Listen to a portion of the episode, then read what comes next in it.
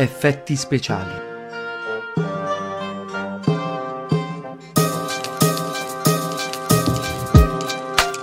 L'orologio sulla parete di fronte segna le quattro e mezzo. Secondo i miei calcoli, Antonia dovrebbe arrivare a momenti. Il copione prevede che in scena non ci sia nessuno a parte i due protagonisti. Perciò ho buttato nel VC le pillole per il fegato e ho mandato Teresa in farmacia a ricomprarle. Sono solo in casa. Sento cigolare la maniglia della porta d'ingresso. Mi siedo sul letto appoggiandomi contro i cuscini. Respiro profondamente e mi preparo alla scena madre. La ripasso da giorni. La conosco a memoria. Il mio morale è alto. Sono pronto. Chuck, si gira.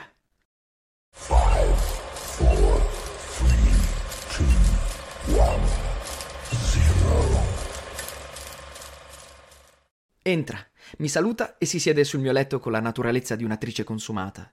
Mi tocca la fronte e sospira di sollievo. Non hai più la febbre. Pare di no. Presto potrai riprendere la scuola. Che gaudio. E potrai anche rivedere la tua ragazza. Sei contento? Mi ucciderei per la gioia. Che significa? Che non è più la mia ragazza. Perché? Ho dei problemi con lei. Li supererai, non preoccuparti. Tutte le coppie hanno dei problemi prima o poi. I miei sono problemi seri. Davvero non ti sei chiesta quale fosse la causa della mia malattia? Cosa avrei dovuto chiedermi? È stata un'epatite. Finge di essersi dimenticata Tucidide. O forse se l'è dimenticato per davvero. Brutto affare appendere il cappello al chiodo. Il suo cervello sta regredendo di giorno in giorno. Sospiro e puntualizzo. Profasis alle testate, professoressa.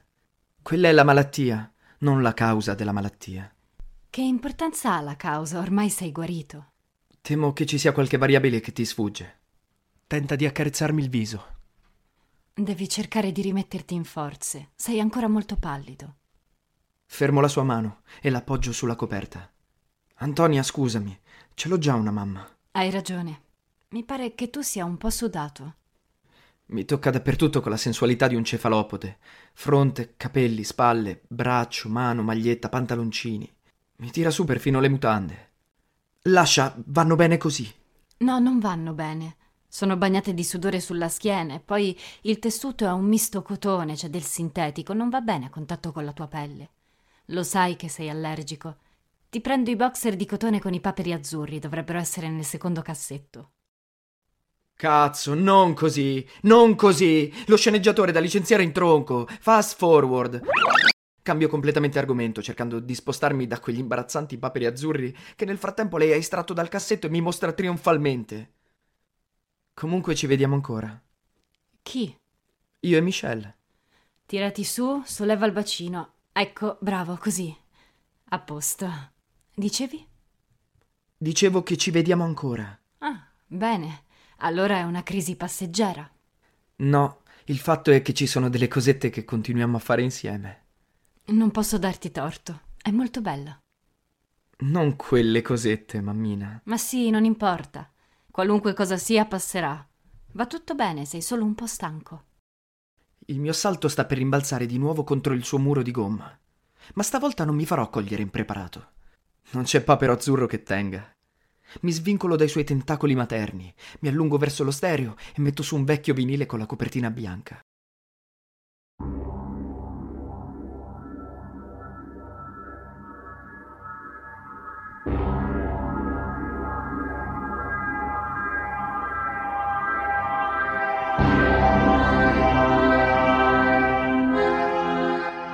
Sapevi che la colonna sonora della scena iniziale è di Henry Purcell? Music for the Funeral of Queen Mary. Grande film, di quelli che fanno la storia del cinema. Ti va se ce lo guardiamo una di queste sere? Come ai vecchi tempi. Zoom lento, primo piano sugli occhi. Mi fissa interdetta. È incredibile l'empatia che ho con Antonia.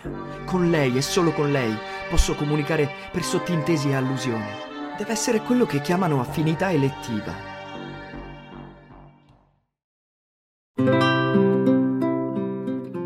Consapevolezza di stare riuscendo a bucare il suo schermo mi induce a strafare.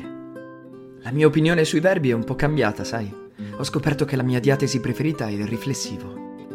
La battuta è oggettivamente pessima. La tensione nervosa sta per giocarmi un brutto scherzo. Mi trattengo a stento dallo scoppiare a ridere al pensiero della prossima battuta, ancora più stupida. Farsi non è solo medio di interesse, vero? Non rispondere è una domanda retorica. Non risponde, infatti. Mi fissa allarmata. Non vuoi proprio capire? Non capisco cosa dovrei capire. E va bene, come vuoi tu. Mi costringe a dirtelo chiaramente. Cerco la concentrazione giusta per un formidabile ace. Le prendo il viso fra le mani e la guardo con tutta l'intensità di cui è capace un ammalato, con gli occhi alla Rhys Meyers e un leggero strabismo di Venere. Strattona distinto per liberarsi, ma la trattengo e la obbligo a guardarmi negli occhi mentre scandisco queste parole. Mi faccio, mammina. E di roba pesante. Lascio andare il suo viso e ricado contro il cuscino, spossato dalla tensione. È fatta.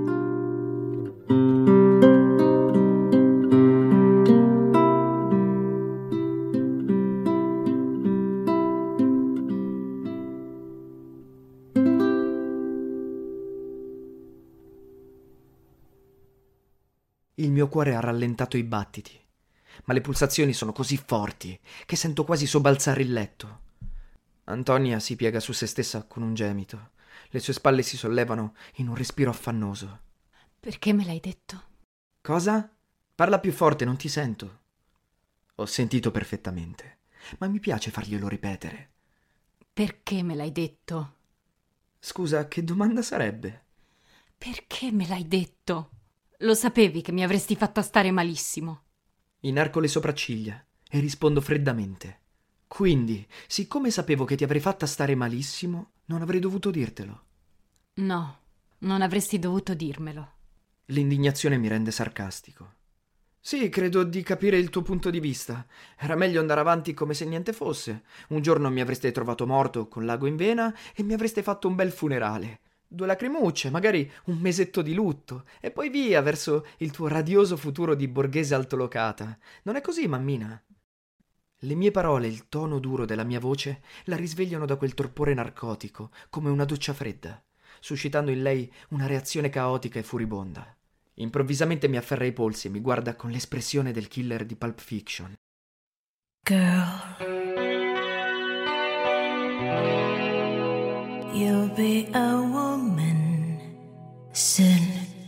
Io ti ammazzo, Emmanuel. Ti ammazzo se vengo a sapere che rivedi ancora quella puttana. Ti giuro che se ti fai ancora del male ti ammazzo con queste mie mani.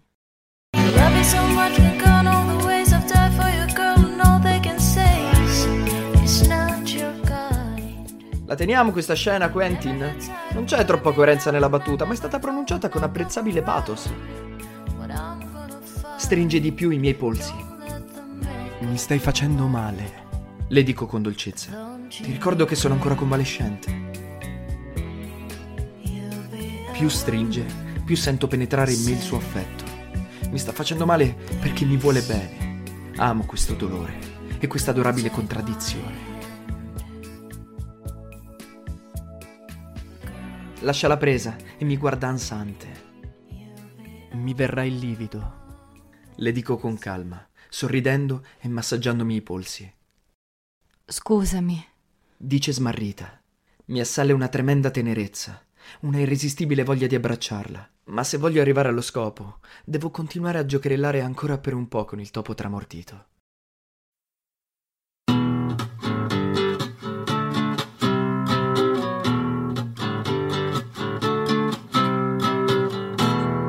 Polly wants a cracker. Maybe she'll be like some food. Asked me to untie her. I just will be nice for few. Se te l'ho detto è proprio per non farti preoccupare. Le dico, con la serena convinzione di che è in preda a una dissonanza cognitiva. Conosco i rischi della dipendenza e non sono così stupido da volerli correre, a differenza di te. Non raccoglie la cattiveria. È troppo occupata a torcersi le mani per la disperazione. Ma perché lo fai? Perché? Il copione prevede a questo punto una serie di cazzate stile tossico di Almodovar. Lo rileggo incredulo. Quando mai le avrei scritte queste idiozie? E pronuncio la prima. Perché mi fa stare bene. Complimenti per l'originalità, una battuta mai sentita. Ma Pedro mi fa segno thumb up. Stai andando fortissimo. Antonia non dice niente. Mi guarda ansimando, distrutta. Mi arriva un altro suggerimento dalla regia. Ma in un attimo una fitta di dolore, un secondo da aspettare, poi un'onda dolce di calore, quasi come nell'amore. E poi mi sono lasciato No, andare. dai, Finardi no. Posso cavarmela da solo. Avanti con la seconda cazzata. Comunque posso smettere quando voglio. Solleva lo sguardo nel mio, sempre più sconvolta. Vuoi dire che hai già provato a smettere? Sì, E ci sei riuscito? certo, per un po'. Poi, vabbè, ho ricominciato, ma non preoccuparti, è tutto sotto controllo. Mi meraviglio io stesso della naturalezza con cui pronuncio queste scempiaggini. Devo essere un grande attore. Antonia continua a respirare a fatica, ha le lacrime agli occhi, soffre come un cane. Sto cominciando a cedere. Mi costa non poco sforzo continuare a recitare quella parte odiosa. Quante volte è successo? Match point. 10, 20, 100. Non ho buona memoria per certe cose.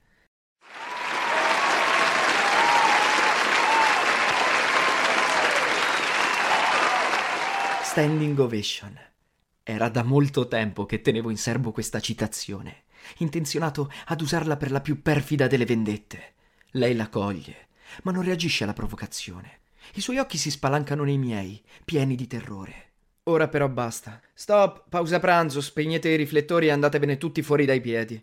Non ce la faccio più a recitare.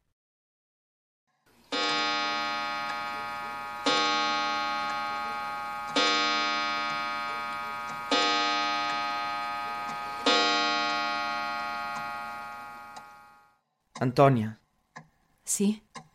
che ore sono? Le cinque, perché? È l'ora del tè con il cappellaio matto. Sei impazzito? Scherzavo, dai. Ti sembra il momento di scherzare? È l'ora giusta per piantarla con le cazzate, non credi?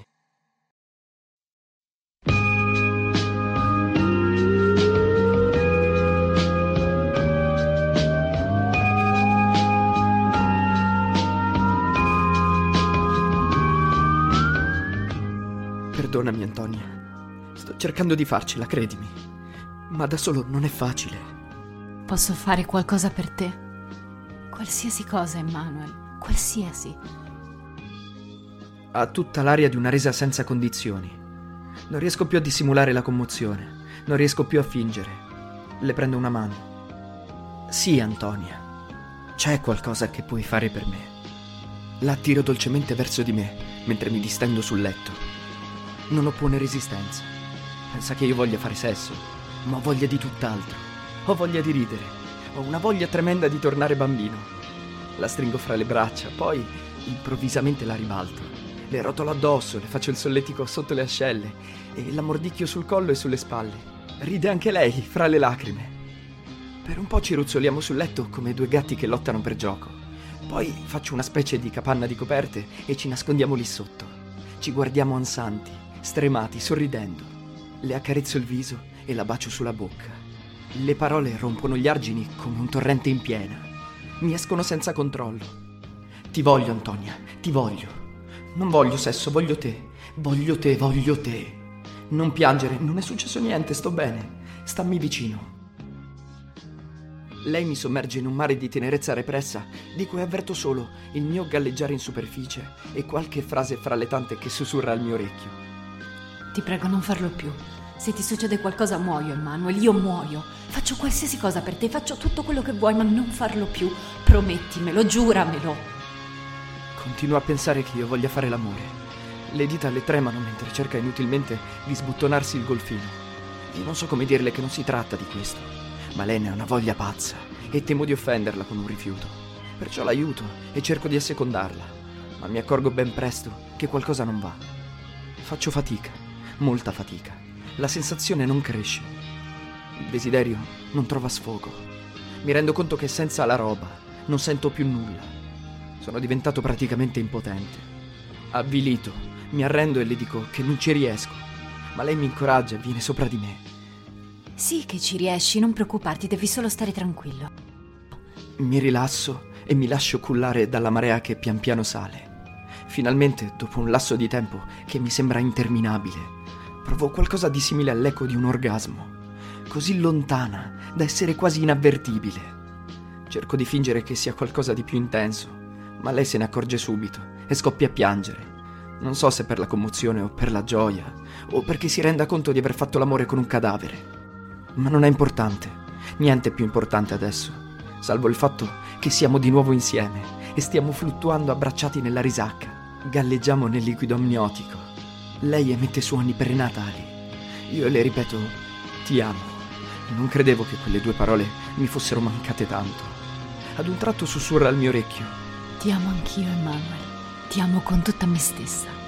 Lo sapevo già, l'avevo sempre saputo, ma sentirglielo dire mi dà un'emozione inesprimibile. Mi toglie il fiato. Chiudo gli occhi e la cullo dolcemente sul mio petto, mentre il mio cuore, dopo un'esitazione di qualche secondo, riprende a battere con tonfi pesanti.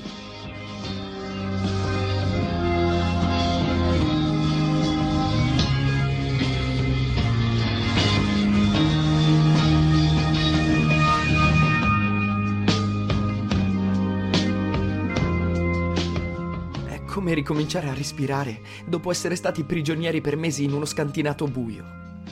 Mi sento in uno stato di perfetta, estatica beatitudine. Lacrime di gioia e di commozione mi inondano il viso, mentre le accarezzo i capelli.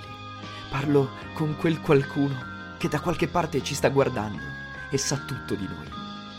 Mi senti, Dio? Se esisti, ti prego, fa che io non sprechi anche questa occasione. Fa che io possa essere all'altezza di questa cosa meravigliosa che mi sta succedendo e di cui ti ringrazio dal profondo dell'anima. Grazie, grazie, grazie. Perdiamo completamente la nozione del tempo. La riacquistiamo di colpo sentendo i passi di mio fratello nell'ingresso. Antonia esce dalla capanna di coperte, si riveste in fretta, mi saluta con un bacio ed esce. Mi sento sfinito e mi addormento subito. Per la prima volta dopo molti mesi dormo un sonno regolare e profondo, senza sogni. La gioia che provo al mio risveglio, il mattino seguente, è così forte che mi spacca quasi il cuore.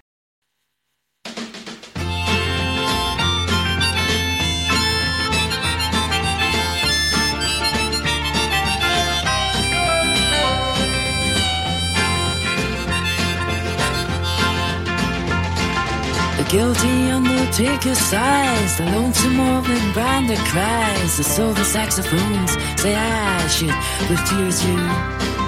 The cracked bells and washed out horns blow into my face with scorn, but it's about that way I wasn't born to lose you. I want you, I want you, I want you so bad. Honey, I want you. A drunken politician leaps on the street where mothers weep and the Sagans who are fast asleep, they wait for you. And I wait for them to interrupt me drinking from my broken cup and ask me to open up the gate for you. I want you. I want you. Yes, I want you so bad. Hey, I want you. All my fathers, they've gone down. True love, they'd been without it. And all their daughters put me down, cause I don't think about it. Well, I turn to the Queen of Spades and talk with my chambermaid. She knows it, she's not afraid to look at it. Her cheers good to me, and there's nothing she doesn't see. She knows where I'd like to be, but it doesn't matter.